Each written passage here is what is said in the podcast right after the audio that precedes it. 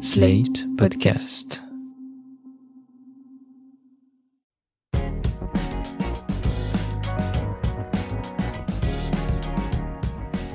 Vous écoutez Mon Europe à moi, le podcast qui donne la parole aux citoyens et citoyennes européens et ouvre le dialogue entre celles et ceux qui sont l'Europe et celles et ceux qui font l'Europe pour construire ensemble l'union de demain. Après un premier rendez-vous débat consacré à l'environnement, Mon Europe à moi s'est penché sur la question des discriminations le 21 avril à Bruxelles. Car si les valeurs de l'Union européenne établissent une égalité des droits entre les ressortissants, en pratique, de nombreuses discriminations perdurent. Comment lutter contre au sein de l'Union? Pourquoi les législations en la matière sont-elles si disparates? Et comment faire pour que les institutions européennes soient plus représentatives? Pour y répondre, nous étions avec Nicolas et Stefanuta, eurodéputés du parti Renew Europe, Magda Boulabiza, membre du réseau européen contre le racisme, et Marie-Louise Chenois, militante LGBTQI+, chez Rimbaud House Bruxelles. Un débat animé par Hélène de Commer. Bonjour et bienvenue au rendez-vous de Mon Europe à moi, un lieu de débat qui rapproche les citoyens et les élus de l'Union européenne, ceux et celles qui sont l'Europe, ceux et celles qui font l'Europe pour construire pour demain une union plus inclusive puisque bah, après un premier rendez-vous consacré à l'environnement, nous allons nous pencher aujourd'hui sur la question des discriminations. Racisme, sexisme, LGBT-phobie, comment rendre l'Union européenne plus inclusive? En théorie, les valeurs de l'UE établissent une égalité de droits entre les ressortissants, mais en pratique, de nombreuses discriminations perdurent. Alors, comment lutter contre ces discriminations? Pourquoi les législations sont-elles aussi disparates entre les États membres et comment faire pour que les institutions soient plus représentatives On en discute aujourd'hui avec nos trois invités de ce débat. Magda Boulabizab, bonjour. Bonjour. Vous êtes membre du réseau européen contre le racisme où vous êtes chargée de plaidoyer. Donc vous êtes une sorte d'influenceuse qui euh, monitore euh, les projets euh, du réseau européen contre le racisme au sein de l'Union européenne. Euh, le réseau européen contre le racisme, c'est un réseau pan-européen qui défend l'égalité raciale et qui facilite la coopération entre les différents acteurs de la société civile de lutte contre le racisme. À vos côtés, Marie-Louise Chenois, bonjour. Bonjour. Vous êtes militante féministe et vous êtes administratrice de la Rainbow House de Bruxelles.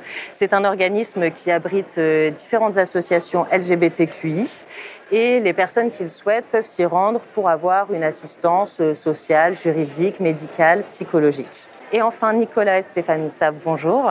Bonjour. Vous êtes eurodéputé, vous siégez au sein du groupe Renew Europe, qui euh, défend notamment l'idée d'un fédéralisme européen. Et vous êtes par ailleurs un homme politique roumain, membre du parti de centre droit, l'Union Sauver la Roumanie. Merci à tous les trois d'avoir accepté notre invitation. Et je voudrais commencer avec euh, vous, monsieur l'eurodéputé. On entend souvent ce constat ou cette critique que l'Union européenne est avant tout une union économique, un peu technocratique et moins une alliance des peuples.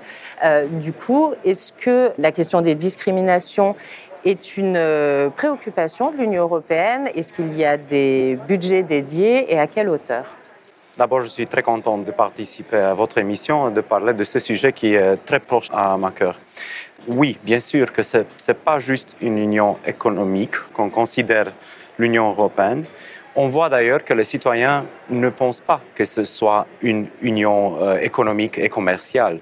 Ils attendent que l'Union réagisse quand il s'agit des de valeurs, de la discrimination suffit qu'on pense au jugement de la Cour européenne de la justice qui a déclaré que les traités sont conformes avec l'idée de la lutte contre la discrimination et qu'on peut effectivement couper des fonds, couper des budgets si les, valeurs qui sont dans nos traités fondamentaux ne sont pas respectées. Il y a déjà des procédures contre l'Hongrie pour ça. Et je pense que c'est très important de défendre ce qui est écrit dans nos traités, puisque sinon, le citoyen va regarder vers Bruxelles, vers Strasbourg, va attendre une réponse. Lors que les États ne respectent pas la législation européenne, ils vont toujours regarder plus haut. Et plus haut, c'est Bruxelles. Et si nous, on n'a pas le courage d'affirmer ce qui est sur le papier, alors je pense que le citoyen va perdre de, la confiance euh, dans l'Union. Alors c'est très bien qu'on allie les, les fonds européens de certaines valeurs et maintenant qu'on les implémente aussi. Magda Boulabiza, en matière euh, de lutte contre le racisme, est-ce qu'il y a des États membres qui s'en sortent mieux que d'autres? Et est-ce qu'il peut y avoir une sorte d'effet d'entraînement positif dans cette voie-là? Alors, euh, tout d'abord, euh, merci pour votre invitation. Et ensuite, avant d'arriver à parler d'effets positifs, il faudrait déjà s'aborder sur qu'est-ce que le racisme et qu'est-ce que la discrimination raciale à savoir que le racisme est un problème systémique, structurel et institutionnel qui s'inscrit dans une histoire de hiérarchisation des personnes selon des concepts pseudo-scientifiques, selon lesquels des personnes auraient euh, un niveau plus élevé que d'autres et contribuent à la déshumanisation et la domination des races. D'où est tirée cette euh, domination Elle vient des États européens eux-mêmes suite à la colonisation et l'esclavage. Donc, pour pouvoir parler de positivisme et de mesures positives qui vont dans ce sens, il faudrait déjà que les États commencent à s'inscrire dans leur histoire, à reconnaître l'histoire du racisme et de la colonisation et de l'esclavage, et qu'ils sont des acteurs qui perpétuent le racisme. Avec ceci, je tiens à ajouter quand même que euh, les États membres, une mesure qui est prise par exemple, ce sont les plans d'action nationaux contre le racisme, où euh, des mesures doivent être prises qui sont principalement volontaires. Des mesures doivent être prises pour lutter contre le racisme et les discriminations. En ce qui concerne ces plans, on constate que le Portugal, par exemple, est un État qui a fait beaucoup de progrès à ce niveau-là. Néanmoins, les plans doivent être adoptés d'ici la fin de l'année, donc on attend de constater ce que les autres États vont proposer. Et en matière, vous le disiez, de reconnaissance euh, de la colonisation et de la hiérarchisation des ce qu'on appelait les races avant, est-ce que certains pays sont particulièrement en retard ou devraient faire un travail de mémoire et d'éducation plus important? Tout à fait. Il y a de nombreux États où euh, ces questions ne sont pas encore abordées. Il y a un début de réflexion dans d'autres. Néanmoins, ce travail de mémoire et ce travail de réflexion, il doit s'inscrire dans une approche structurelle où l'État se questionne sur quel est son rôle actuel dans perpétuer ces dominations et ces hiérarchisations des personnes et comment ça se manifeste à l'heure actuelle, à savoir par exemple par euh, l'exclusion dans le domaine de l'emploi, les questions migratoires, les questions d'accès au logement ou les questions d'accès à la santé. Et l'échelon européen est un bon échelon pour agir là-dessus ou est-ce que c'est plutôt au niveau des États justement euh, et des différentes avancées qu'ils ont déjà faites euh, qu'il faut mieux agir? Alors, l'Union européenne est un acteur clé dans cette lutte contre les discriminations raciales et le racisme structurel, à savoir que euh, depuis 2020, et euh, les mouvements de la société civile, on constate justement un gain d'intérêt, surtout de la part de la Commission européenne qui a adopté un plan de lutte contre le racisme. Et dans ce plan, la volonté est de s'assurer que toutes les politiques publiques, que ce soit dans le domaine du climat par exemple ou des financements, aient une approche antiraciste. Pour y arriver, la Commission européenne a nominé Michaela Moi en tant que coordinatrice de la lutte contre le racisme et de s'assurer de l'implémentation du plan d'action. Donc, D'autre part, les valeurs de non-discrimination et de tolérance sont des valeurs qui sont dans le fondement de l'Union européenne, comme nous l'a dit euh, l'eurodéputé précédemment. Et l'Union européenne agit dans ce biais via des directives. Donc, les directives qui sont euh, adoptées par l'Union européenne sont un élément clé pour pouvoir agir sur ces discriminations raciales. Euh, Marie-Louise Chenois, en matière de droits des familles LGBT et euh, de droits des personnes queer en général, la situation là aussi est très contrastée entre les différents pays membres, ne serait-ce que sur euh, le mariage pour tous, par exemple, tous les pays ne le reconnaissent pas encore. comment œuvrer dans ces conditions? Un peu le même type de question. L'échelon européen est une manière plus efficace de lutter pour pouvoir mettre tout le monde au même niveau? Ça dépend. Euh, ça dépend des sujets, ça dépend des questions. Donc on se rend compte qu'en matière de non-discrimination, de manière générale, l'échelon européen aide clairement. Donc il y a eu de nettes avancées, comme monsieur le député le signalait, grâce à la Cour de justice de l'Union européenne, qui depuis les années 70 a énormément milité et a rendu beaucoup d'arrêts en matière de droits des femmes d'abord, et puis qui s'est étendu petit à petit aux questions de non-discrimination en général. Il y a eu aussi des reculades sur certains sujets, certains sujets sensibles. Donc vous mentionnez justement le mariage pour tous. Ben justement, la, la Cour de justice a considéré que le droit de non-discrimination n'incluait pas forcément un droit au mariage généralisé à l'échelle européenne pour les personnes LGBT. Donc c'est des choses sur lesquelles on doit encore avancer.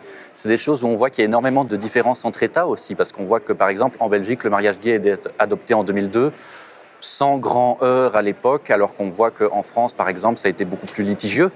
Et on sait qu'il y a toute une série de pays qui sont euh, très réticents. Monsieur l'eurodéputé mentionnait la Hongrie. On sait aussi qu'en Pologne, évidemment, on a eu, il n'y a pas si longtemps que ça, une crise assez fameuse sur les zones sans LGBT. Donc euh, on voit que le droit de l'Union doit encore s'imposer. puisque le droit de l'Union prévoit effectivement des règles en matière de non-discrimination, mais qui ne sont pas toujours respectées par les États qui ont souvent tendance à les interpréter à leur manière. Et on devrait probablement pouvoir arriver euh, à terme, je l'espère, à ce que ça s'impose de manière plus générale, notamment avec les nouveaux outils qui ont été adoptés, comme la Charte des droits fondamentaux de l'Union européenne et son article 21, qui est un modèle en matière de non-discrimination, euh, modèle basé sur la Convention européenne des droits de l'homme du Conseil de l'Europe. C'est vrai que ça arrivait très tôt dans la conversation du cas de la Hongrie, de la Pologne également. Monsieur l'eurodéputé, euh, comment est-ce que ça se passe avec la mouvance illibérale au, Parlement européen? Donc euh, avec euh, cet Eurogroupe Identité et Démocratie qui regroupe des élus euh, du Rassemblement national français, de l'AFD en Allemagne, du parti de Viktor Orban en Hongrie et d'autres. Voilà comment se passent euh, les débats avec eux. Est-ce qu'ils bloquent euh, beaucoup de choses Humainement, comment ça se passe aussi On est au milieu d'une guerre de valeurs en Europe, on doit le dire. Il y a la droite extrême qui essaye de pousser toutes ces questions des traditions, des cultures, de nationalisme qui, à mon avis, ne sont pas dangereuses en eux-mêmes. Le, patriotisme, ça peut exister, c'est bien d'avoir un patriotisme. Mais dès que le patriotisme français indique une exclusion des autres, une discrimination des autres, à mon avis, c'est ça qu'on a des frontières, qu'on ne doit pas passer. Et l'autre côté de cette guerre, c'est effectivement l'Europe comme le, le, connaît très bien, avec les droits, avec le libéralisme, avec les possibilités pour tout le monde, avec l'intégration, avec euh, les frontières qui sont tombées, avec plusieurs nationalités qui se ressemblent au milieu de ce projet européen. Donc on est au milieu de cette guerre et on doit vraiment tenir compte du fait que c'est effectivement une guerre qui est financée d'ailleurs aussi de l'extérieur. Je ne parle pas que de la Russie. On a tous vu le débat hier soir on ne parle pas que de la Russie, mais il y a d'autres pouvoirs qui ont un intérêt à détruire ce que l'Europe représente pour tout le monde. Lesquels, par exemple? Je ne veux pas trop mentionner, mais il y a d'autres qui sont intéressés à réduire notre rôle de phare de l'humanité, puisqu'on est effectivement un exemple pour l'humanité. Il n'y a pas un autre endroit sur la planète avec ce genre d'intégration, avec ce genre de populations qui sont mélangées, avec ce genre de tolérance l'un pour les autres. Donc l'Europe vraiment est un modèle international. Et certains se sont menacés, surtout les pays qui ont des dictatures, euh, comme la Russie, comme, comme d'autres. Et le rôle de l'Europe est menacé aussi de l'intérieur, avec des financements de l'extérieur. Donc on doit vraiment dire aux ceux qui nous regardent que c'est plus sérieux que ça. Donc c'est effectivement grave ce qui se passe pour le moment. Et ce n'est pas juste les élections euh, françaises qui, qui sont un, un, exemple pour cela, mais c'est chaque élection en chaque pays de l'Europe. Il y a une initiative qui a été présentée par la Commission européenne à la fin de l'année 2021 qui vise à étendre la liste des infractions pénales de l'Union européenne aux discours et aux crimes de haine. Donc concrètement, si ça aboutit, ça signifie qu'un discours de haine, par exemple même tenu en ligne sur Internet, sera puni de la même manière dans tous les pays membres de l'Union européenne, quel que soit euh, le pays duquel il a été émis. Alors on n'y est pas encore. Il faut que les États membres approuvent cette initiative et que la Commission euh, puisse soumettre une proposition législative. Est-ce que vous êtes optimiste sur l'aboutissement de cette mesure? Et justement, je posais la question des forces un peu en présence euh, au Parlement européen. Est-ce qu'elle peut être bloquée par certains pays? Certains vont essayer, je suis sûr. Mais regardez, on a déjà des lois qui sont similaires en ce qui concerne le respect vers le Holocauste, vers euh, des génocides, vers euh, des choses qui se sont passées en Europe qui sont honteuses. Et il y a une raison très forte pour changer cela. Donc, à mon avis, limiter les discours de laine, ça peut nous aider. Ça peut nous, nous aider, surtout si on parle de discours qui contiennent des mensonges, qui contiennent des manipulations, des choses comme ça. Puisqu'on a une autre guerre qui est celui de, de fake news. on voit maintenant dans le cadre de la guerre en Ukraine. Donc, à mon avis, oui, il y aura certains qui vont s'opposer, mais l'Europe ne doit pas être toujours dans une situation euh, piégée euh, avec la règle de l'unanimité. L'Europe a fait des pas importants en dépassant la règle de l'unanimité, en demandant ceux qui veulent et on fait, on fait d'une géométrie euh, euh, flexible, mais je ne veux pas trop variable. trop variable, trop entrer dans des détails techniques qui vont ennuyer euh, tout le monde qui nous regarde, mais de dire qu'il y a des possibilités d'arriver à un but comme ça sans avoir l'unanimité. C'est ce qui est important de l'Europe de nos jours. Euh, Marie-Louise Chenois, ça vous semble euh, important aussi, par exemple, si cette mesure euh, peut créer un précédent permettant d'adopter par la suite des mesures spécifiques permettant de lutter contre les discriminations LGBTQI, du coup de ne plus s'en tenir à ce principe d'unanimité? Alors on sait que le principe d'unanimité a déjà effectivement, comme le disait Monsieur le député, dépassé dans certains sujets, euh, notamment en matière de droit social européen. Ça a été le cas euh, pendant des années. Le Royaume-Uni faisait blocage et donc il y a des choses qui ont été adoptées sans le Royaume-Uni. Je pense notamment à la proclamation de la Charte des droits sociaux européens à la fin des années 80. Mais euh, on peut y arriver. Le problème, c'est qu'évidemment, sans l'unanimité, ça emporte moins d'adhésion. Et avec moins d'adhésion, il faut voir aussi qui va ratifier. Est-ce que les pays qui vont ratifier ne seront pas ceux qui, en quelque sorte, faisaient déjà des choses à leur échelle nationale et qui accepteront de prendre une législation européenne parce que ça ne changera pas grand-chose pour eux et que ceux qui ne veulent pas adopter de telles législations ne vont pas, eux, bloquer ces choses-là? Est-ce qu'on ne va pas aussi aller vers une politique du moins disant au niveau européen parce que ben, les pays qui ne veulent pas aller plus loin que ce qu'ils font actuellement vont vouloir qu'on maintienne un seuil minimal sur ces choses-là et qu'on n'aille pas plus loin? Donc on sait qu'il y a aussi des effets de non-rétroactivité au niveau européen qui permettent que lorsqu'un État va déjà plus loin que ce que la législation prévoit, cette législation ne peut pas être annulée. Donc ça a été déjà le cas en droit social européen. J'espère qu'on intégrera quelque chose de similaire sur la question, mais a priori ça devrait se faire. Donc je demande à voir, j'attends de voir comme toujours. Euh, ce sont des questions de compromis politique, donc c'est difficile de se prononcer avant de voir le résultat final et surtout de voir comment ce sera appliqué. Parce que on le sait qu'il y a des législations parfois qui sont prises mais qui sont très peu appliquées. C'est le cas malheureusement dans beaucoup de pays européens, je pense notamment à la France et à la Belgique, où on sait que malgré des législations qui sont très protectrices, on a encore énormément de discrimination. L'an passé, on le voyait, les chiffres... Qu'est-ce qui est mal appliqué, par exemple? Ben, Par exemple, l'an passé, les chiffres de SOS homophobie montraient une hausse des agressions homophobes en Belgique. Donc on voit que ben, malgré des législations qui sont de plus en plus protectrices, les agressions continuent, les discriminations persistent. On le voit, je peux citer le cas d'amis qui ont dû visiter une centaine d'appartements avant d'en trouver un parce qu'elles étaient lesbiennes. Donc malgré les législations, on n'arrive pas encore à transformer totalement la société. Je pense que c'est un travail de longue haleine. C'est un travail qui doit se faire aussi beaucoup et énormément, à mon sens, sur l'éducation à l'école. Et on voit que c'est un enjeu clé. Et malheureusement, nos adversaires, eux, l'ont bien compris. On le voit actuellement, par exemple, en Floride, où on vient d'interdire une cinquantaine de manuels de mathématiques sous prétexte qu'ils parlaient de la théorie critique de la race. Donc je pense que au-delà de l'aspect législatif et répressif, je pense que nous devons vraiment investir le champ des valeurs à l'échelle européenne et investir le champ de l'éducation et propager ces valeurs, car une fois que tout le monde y aura adhéré, nous n'aurons plus besoin d'un appareil répressif. Magda Boulavisa, c'est un problème aussi en matière de lutte contre le racisme, le hiatus qu'il peut y avoir entre les textes législatifs qui sont adoptés et la réalité après euh, des expériences euh, concrètes.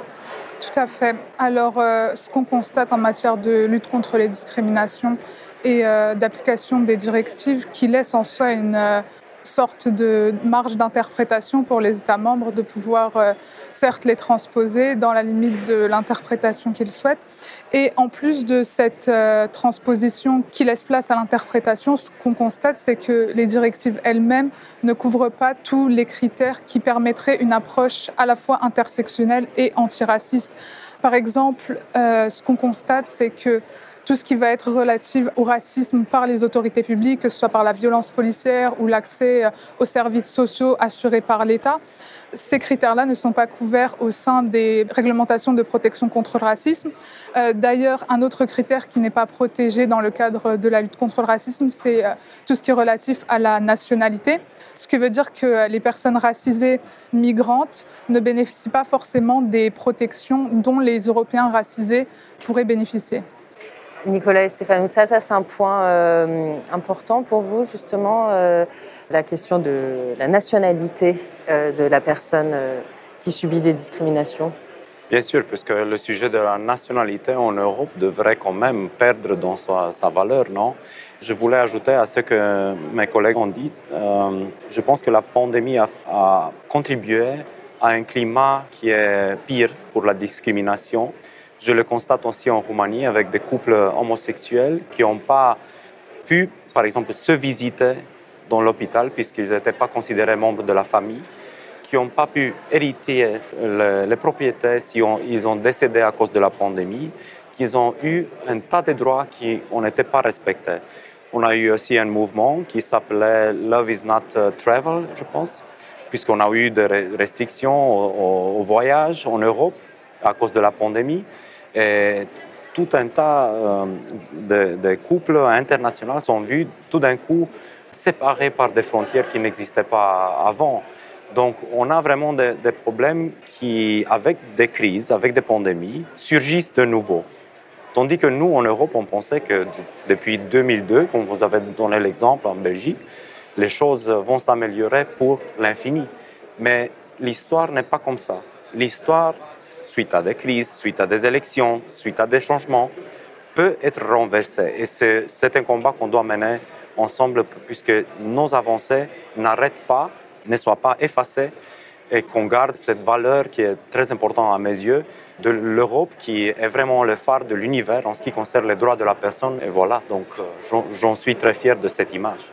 Et vous avez, vous avez tout à fait raison. C'est vrai que le, niveau de haine manifesté, euh, par exemple, à, l'égard euh, des Roms, des musulmans, des Juifs, des personnes d'origine asiatique, a augmenté durant la pandémie. Ça, c'est des choses qui ont été mesurées.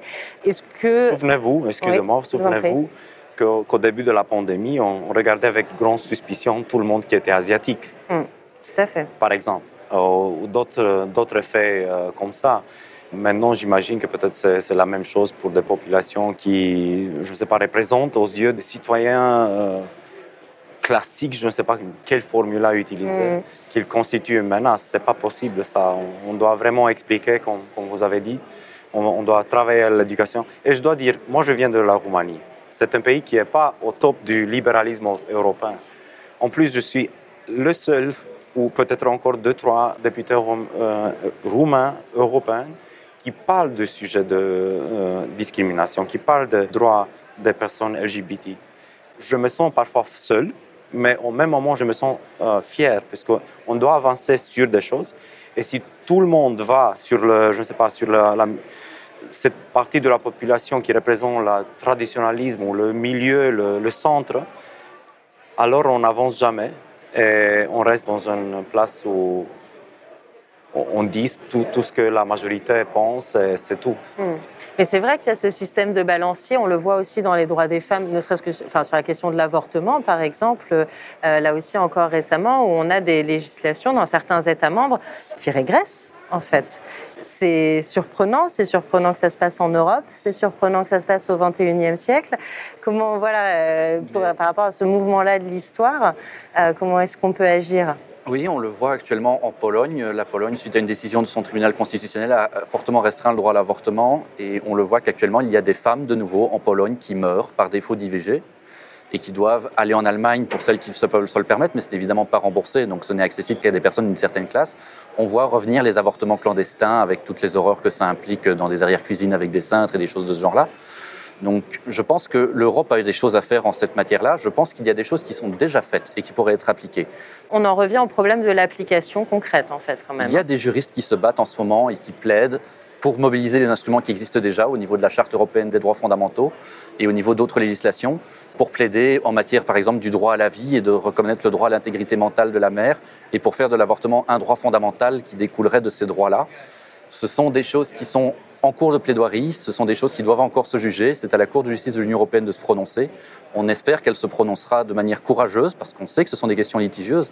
On le voit, et même dans les pays qui ont souvent été considérés comme des modèles en la matière, des pays qui se revendiquent d'une grande tradition humaniste et d'une tradition des droits de l'homme, on voit que Marine Le Pen, qui est actuellement candidate à la présidentielle française, a pris position, même si elle ne le dit pas actuellement dans son programme, a voté contre les droits à l'avortement, a voté contre l'élargissement du délai il y a quelques mois à peine en France. On sait qu'elle est alliée à des personnes qui sont contre le droit à l'avortement. Donc, la France a été un pays pionnier en matière de droit à l'avortement avec la loi Veil euh, en 1979, si je me souviens bien. Donc, ce serait un signal cataclysmique, je pense, au niveau européen de voir la France reculer sur ces questions-là. On voit aussi qu'aux États-Unis, la question est très tendue pour le moment et on a tous très peur, je pense, de voir ce que va décider la Cour suprême euh, actuellement. Donc je pense que, comme le disait Monsieur le député, c'est un combat que nous devons mener et nous ne devons jamais nous asseoir sur nos droits en pensant qu'ils sont acquis. Nous devons sans cesse continuer, nous le relever et lutter encore et encore et toujours pour nos droits, pour aller plus loin et pour en bénéficier. Magda Boulabiza, euh, si euh, l'Union européenne devait adopter une mesure, une mesure phare, une mesure importante, supplémentaire, là, dans la lutte euh, contre les discriminations raciales, ethniques, religieuses, ce serait laquelle, selon vous? Qu'est-ce que vous attendez? Alors, se contenter à une, ça va être très difficile. Du coup, je vais aborder peut-être trois axes plutôt. Donc, la, première, qui est très importante pour nous, ça revient un peu à ce que vous disiez tout à l'heure sur les questions de collecter les discriminations. Ce qu'on constate en termes de euh, discrimination raciale et de racisme structurel, c'est que de nombreux États membres n'ont pas encore des structures de recensement et de sondage qui viseraient à collecter des données euh, à caractère ethnique et racial, qui permettraient d'avoir une approche et une vision plus globale des discriminations. On appelle les statistiques ethniques de manière courante, d'accord. Qui permettrait d'avoir une vision plus globale. Par exemple, en France, on sait que ce n'est pas le cas et ce n'est pas le cas dans beaucoup d'autres pays. Ça serait un point manquant de ces législations. Et euh, deuxièmement, je dirais euh, une approche plus structurelle et intersectionnelle, à savoir une reconnaissance du fait que le racisme est un problème structurel qui se manifeste dans tous les aspects de la société et qui crée une inégalité de traitement pour les personnes racisées. Enfin, le dernier point, ça serait euh, une approche euh, un peu plus importante dans les questions de l'autorité politique et du racisme institutionnel, voire, comme on a pu euh, en discuter précédemment, cette guerre qui se traduit par une criminalisation de la société civile via des financements qui sont coupés, des dissolutions d'organismes de société civile. Et donc, on chercherait à avoir des mesures qui sont un peu plus importantes de l'Union européenne, qui viseraient à s'assurer que les États membres ne seraient plus des acteurs qui continuent à perpétuer le racisme. Nicolas euh, Stefanouza, justement, sur, sur, la guerre en Ukraine, avec euh, l'exode des populations ukrainiennes, on a entendu euh, certaines critiques concernant un deux poids, deux mesures entre l'accueil qui a été réservé à ces, à ces réfugiés de guerre ukrainiens versus l'accueil qui a été ou qui est encore réservé aux populations extra-européennes de Syrie, d'Afghanistan, d'Afrique subsaharienne. Voilà, en disant que bah, quand, quand, quand l'Europe veut, elle arrive à bien accueillir dans des bonnes conditions. Euh, euh, voilà, l'Europe des barbelés, etc. pour les personnes non blanches aussi, c'est des critiques qu'on entend. Est-ce que euh, vous les comprenez? Est-ce que vous les trouvez recevables, ces critiques-là? Oui, tout à fait, mais ça doit nous pas empêcher d'aider à ce moment. C'est le plus important. C'est pas le moment de penser qu'est-ce qu'on a fait en 2015, qu'est-ce qu'on a fait en 2022 c'est le moment de dire oui, on doit aider aux Ukrainiens. C'est le point le plus important que je répète toujours. Je suis roumain, je suis à la frontière avec l'Ukraine. J'étais euh, au-delà de la frontière, j'étais en Ukraine. J'ai vu les réfugiés.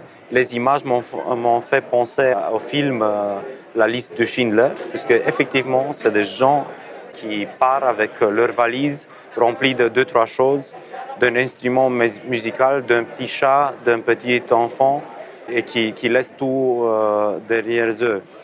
Donc ça, en 2015, disons ça très clairement, je pense qu'on a euh, gâché, on a fait des erreurs. Puisque si on avait un système très clair de redistribution des réfugiés entre nos pays membres, en 2022, on serait dans une meilleure situation que maintenant. Même dans mon pays, la Roumanie, c'était à l'époque la discussion, non, on ne veut pas l'islamisation de la Roumanie, on ne veut pas des mosquées, je ne sais pas quoi. Et on parlait de quelques centaines, quelques milliers de réfugiés. La Roumanie, on n'a pas vraiment une population euh, musulmane euh, si importante que, par exemple, dans votre, vos pays. On n'a pas cette tradition non plus. Et pour la Roumanie, c'était un grand danger à l'époque. Mais c'était bête. Et j'ai expliqué à tout le monde qu'il s'agit des réfugiés, qu'il s'agit des êtres humains, qu'on devrait participer à cette répartition. Et voilà, maintenant, l'arrivée de 2022, avec des réfugiés qui sont, comme vous l'avez dit, euh, blancs, chrétiens, orthodoxes, comme nous. Et tout d'un coup, la Roumanie est très généreuse, ce qui est bien. Mais si on était à l'époque aussi, aujourd'hui, on serait dans une meilleure situation en général, je pense parce qu'on on aurait eu déjà un système de répartition entre nos pays membres, de comment aider, de qui va payer pour tout cela. Tandis que maintenant, on essaye de faire avec ce qu'on a, qui est très peu. Je suis rapporteur pour le budget européen je sais que les limites sont presque franchises du, budget européen, donc il reste très peu de réserves. Voilà, donc on, on doit toujours penser un peu plus loin. C'est le cas maintenant avec euh, les réfugiés ukrainiens. J'encourage tout le monde d'aider avec tout ce qu'ils peuvent. Mais peut-être on va avoir des réfugiés euh, suite à la, au, changement climatique du nord de l'Afrique. On doit avoir d'autres situations. On est, on est rentré dans une euh, période de crise successive. Et, je pense qu'on doit penser toujours pour, pour le prochain décennie, pour les prochains 20 ans, et pas toujours essayer de voir comment on va se débrouiller cette année. Agda peut-être un mot sur cette question, sur l'accueil des, exilés de guerre? Oui, j'aimerais tout d'abord euh, nuancer euh, le propos que l'accueil ne doit pas se réserver qu'aux Ukrainiens, il doit se réserver à toutes les personnes qui fuient le conflit en Ukraine, à savoir aussi les personnes qui ne sont pas forcément de nationalité ukrainienne. Les étudiants étrangers. Tout à fait, tout à fait. Et ensuite, je pense que il faut quand même analyser ça dans le contexte dont vous parliez justement, l'absence de support euh, quand il s'agit du conflit en Syrie, l'absence de support euh, pour les questions en Afghanistan. Et euh, ce que ça démontre en fait, c'est ce que disait monsieur l'eurodéputé justement, quand il s'agit de réfugiés principalement blancs et chrétiens, l'Union européenne est prête à les accueillir via les mécanismes qui ont été adoptés en 2001 et dont la première activation est faite en 2022, alors que ce n'est pas la première crise migratoire qu'on constate. Néanmoins, ce qu'on constate aussi dans le conflit ukrainien en lui-même, c'est qu'il y a une différenciation de traitement dans euh, la protection qui est accordée. Déjà, au moment où ce conflit a commencé, ce qu'on a constaté, c'était que euh, les ressortissants de l'Ukraine pouvaient quitter le pays beaucoup plus facilement que les non-ressortissants, qui sont principalement des personnes racisées, qu'il y avait un système de fil en fait qui était fait entre les personnes euh, racisées et les personnes blanches, où les personnes blanches, on nous rapporte avaient accès au train, avec accès au bus, et euh, les personnes racisées devaient attendre euh, parfois jusqu'à 4 ou 5 trains ou bus pour pouvoir fuir le pays, et ensuite étaient même, une fois arrivées en Europe, ramenées en Ukraine par manque justement de, euh, documentation. C'est ce qu'on constate pour commencer. Ensuite, une fois arrivées dans l'Union européenne, ces personnes-là qui ne sont pas sous la protection qui a été adoptée par l'Union européenne à savoir principalement les personnes qui ne sont pas de nationalité ukrainienne ou qui ne bénéficient pas de euh, visa de longue durée de résident en Ukraine, ne sont pas couverts. C'est-à-dire que en matière, par exemple, d'étudiants, ce que vous disiez, on constate qu'à peu près 60 000 étudiants qui ont fui l'Ukraine ne pourront pas bénéficier de la protection de l'Union européenne.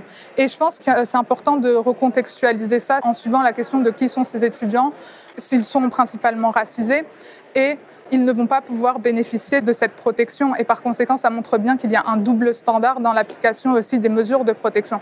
En effet, c'est important de protéger et de supporter les personnes qui, qui fuient le conflit, mais cette protection devrait être applicable à tous et pas seulement en fonction de la nationalité. Oui. moi, je voudrais aussi ajouter aussi qu'ici, on parle des personnes qui viennent de zones de conflit, mais je pense que dans les questions d'intersectionnalité, comme en parlait ma collègue, on doit aussi être plus proactif. Je pense notamment aux personnes LGBT on ne prend actuellement les réfugiés que lorsqu'ils viennent de pays qui sont en guerre essentiellement. Je pense qu'il faut aussi tenir compte justement des législations et des cultures. Par exemple, on va parler des personnes trans. Le Brésil est un pays qui est extrêmement dangereux pour les personnes trans à l'heure actuelle. Il y a plusieurs centaines de personnes trans assassinées chaque année au Brésil. C'est plus que le nombre de féminicides en France, pour donner une comparaison. Or, on ne donnera jamais un statut de réfugié à une personne trans brésilienne qui voudrait venir en Europe Or, je pense que c'est des choses qu'on devrait faire. On le voit, ces personnes sont très mal accueillies. On l'a vu récemment, il y avait un procès en France pour une travailleuse du sexe péruvienne qui a été assassinée dans le bois de Boulogne. Ce sont des choses, on voit que ces personnes sont extrêmement mal accueillies, extrêmement mal protégées. Et donc je pense qu'on devrait prévoir un statut en plus pour les personnes qui ne sont pas réfugiées d'une zone de conflit, mais qui viennent de régions du monde où, de par leur nature, de par leur orientation sexuelle, de par leur identité de genre, elles auraient besoin de protection au même titre qu'une personne réfugiée et ne devraient pas être envoyées systématiquement vers leur pays au prétexte que c'est un pays en paix? Ça pose une question difficile en fait qui est celle de la frontière des valeurs de l'Europe puisque euh, euh, l'Europe porte, des valeurs euh, fortes, c'est ce qu'on disait en, début de ce live, qui ont parfois vocation à être universelles, c'est quelque chose qu'on entend beaucoup, surtout en France, les valeurs universelles, etc. À qui est-ce qu'elles s'appliquent? Est-ce qu'il faut les appliquer aux citoyens de l'Union européenne? Est-ce qu'il faut les porter au-delà? Vous mentionniez aussi les attaques, parfois euh, voilà, fortes financières ou en sous-marin euh, d'autres zones du monde.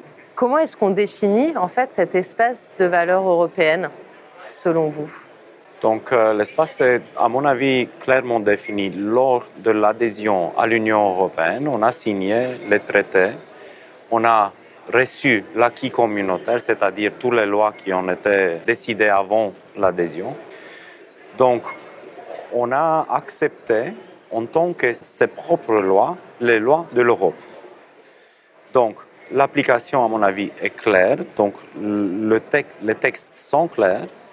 Et en ce qui concerne euh, à qui s'applique, il s'applique à tout le monde qui, vit en Europe avec des papiers euh, en ordre. À mon avis, il s'applique à tous les citoyens qui ont leur domicile ici, qui vivent ici en Europe, qui viennent ici en tant que réfugiés ou d'autres. Donc euh, voilà, c'est une chambre d'application assez large. Et, et c'est bien que ça existe, non? Il y a une raison pour laquelle beaucoup de monde veut venir en Europe, parce que c'est un statut qui ne s'applique pas toujours dans le pays de l'origine. Je vais passer à une, petite euh, dernière partie euh, qui concerne cette fois-ci euh, la représentativité des institutions européennes, donc ces personnes, dont vous, monsieur l'eurodéputé, qui incarnent l'Europe. Les institutions européennes sont quand même très blanches encore aujourd'hui.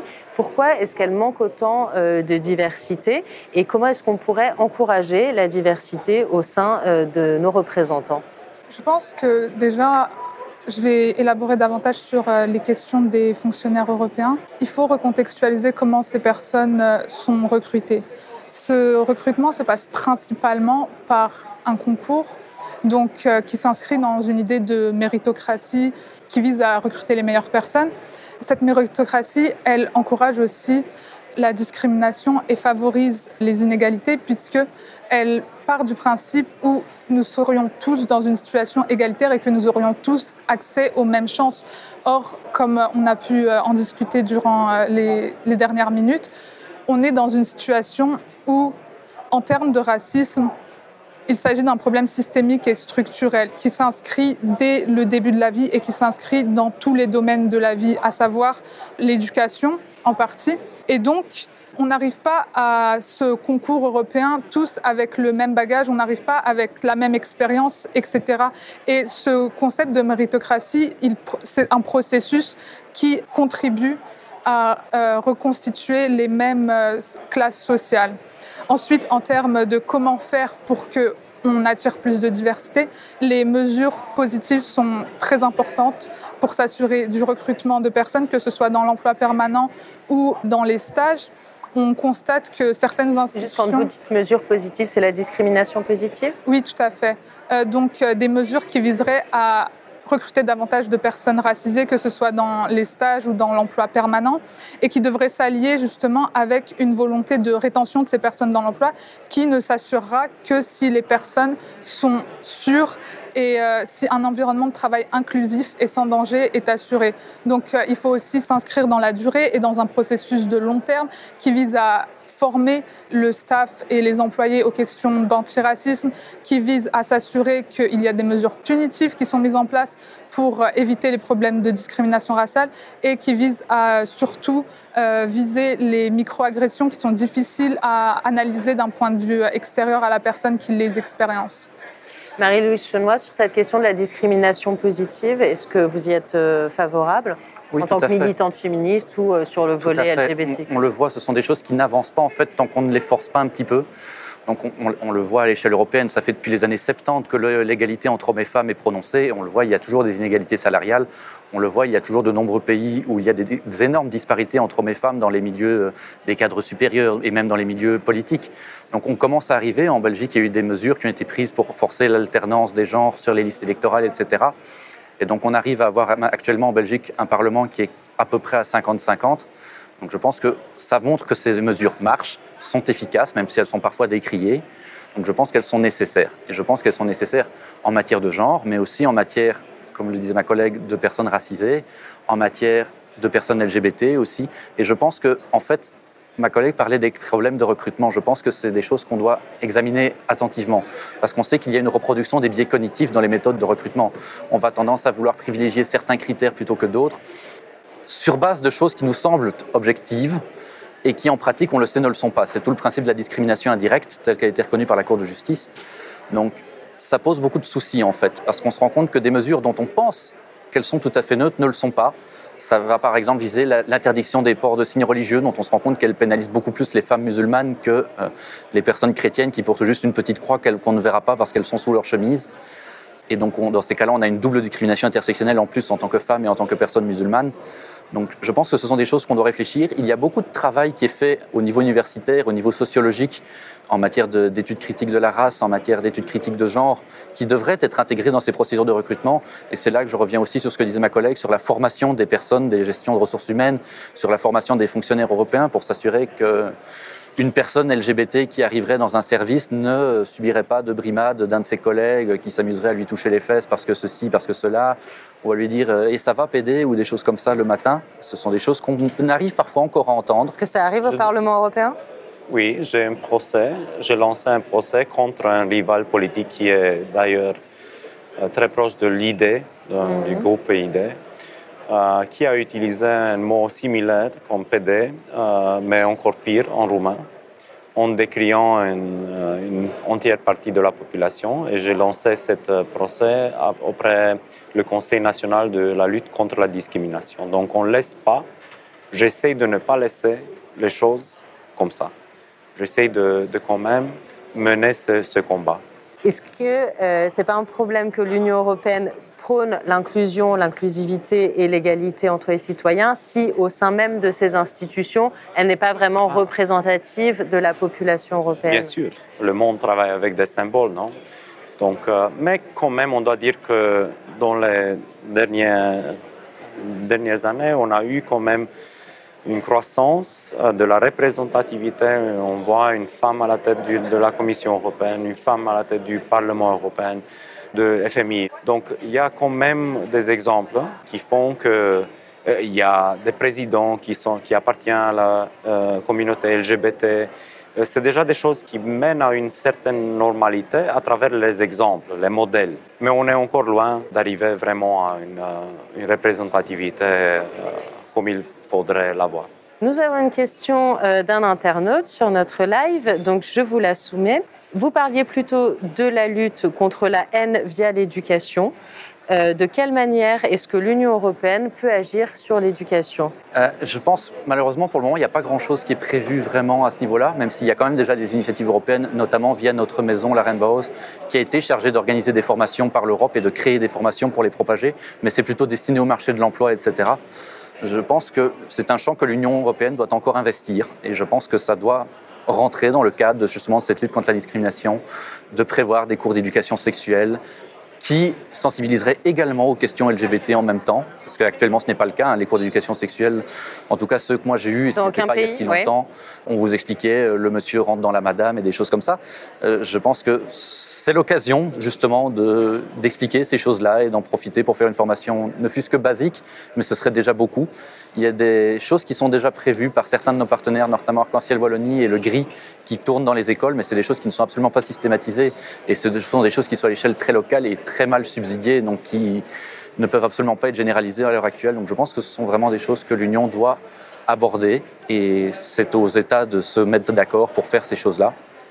En matière de lutte contre le racisme aussi, est-ce que vous pensez que l'Union européenne peut prendre des mesures pour que ça passe aussi par l'éducation? Tout à fait. Enfin, j'aimerais quand même nuancer l'éducation à l'école. Je pense doit passer euh, tout d'abord par euh, une euh, reconnaissance de l'histoire coloniale de l'Europe. Mais l'éducation à l'école, c'est le futur en soi. Il faut aussi penser à la situation du racisme actuel. Et on le constate par exemple en France avec les, résultats des élections où 33% euh, des personnes ont voté pour euh, les, des mouvements fascistes et d'extrême droite. Donc il y a aussi une éducation qui a à faire au niveau des, adultes. Et euh, un point qui est peut-être intéressant à aborder là-dedans, c'est aussi toutes les questions d'éducation en entreprise et comment les employeurs aussi peuvent sensibiliser leurs salariés, leurs employés à ces questions d'antiracisme. Justement, concrètement, par exemple, qu'est-ce qui pourrait être fait en entreprise? Alors, je, je, manage une plateforme qui s'appelle Equal at Work. C'est une initiative qui vise à mettre en relation des, des employeurs de différents secteurs, à savoir le privé, le public, l'universitaire, pour développer des, des principes et des euh, solutions aux discriminations raciales dans l'entreprise. Et euh, un biais par lequel on agit énormément, c'est euh, justement la formation et l'éducation à venir élaborer sur les questions d'antiracisme en entreprise, où on a des séminaires, des conférences sur ces questions-là, où, on sensibilise les employés à, à ces sujets. On a une autre question d'un internaute ou d'une internaute. Je vais vous la soumettre. Très bonne question. Euh, alors justement, est-ce que les eurodéputés ou les fonctionnaires européens suivent des formations euh, du type euh, dont, parlait Magda en termes de diversité et de non-discrimination dans le cadre professionnel? En fait, on n'a pas eu ça, mais je suis sûr que ça existe. On a des formations en termes de harcèlement au travail, des choses comme ça, de respect des droits des employés, des choses comme ça. Mais effectivement, je ne me souviens pas si j'ai vu une offre pour des cours contre la discrimination euh, basée sur le racisme ou l'orientation sexuelle. Et bien sûr qu'il faudra avoir ça. Vous pouvez faire du lobbying là-dessus maintenant hein. Oui. Moi, je suis convaincu par la nature de ça, mais peut-être qu'il y a des points que je ne connais pas et qu'il y a des discriminations que je fais euh, sans le savoir. Donc, c'est clair qu'on a besoin de cette éducation euh, dont on a beaucoup parlé aujourd'hui.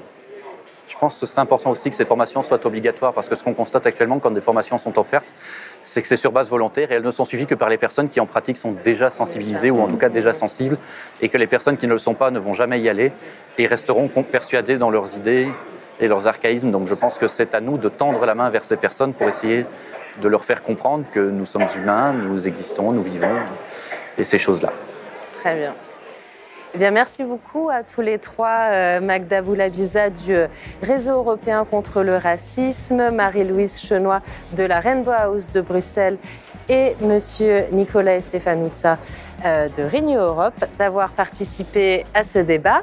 Si vous aussi, vous voulez faire entendre votre voix à la conférence sur l'avenir de l'Europe, rendez-vous sur le lien futureu.europa.eu et vous pourrez ainsi vous inscrire sur la plateforme dédiée et participer à la discussion et même à la construction de l'Union européenne de demain. Merci. Merci. Merci, Merci. beaucoup.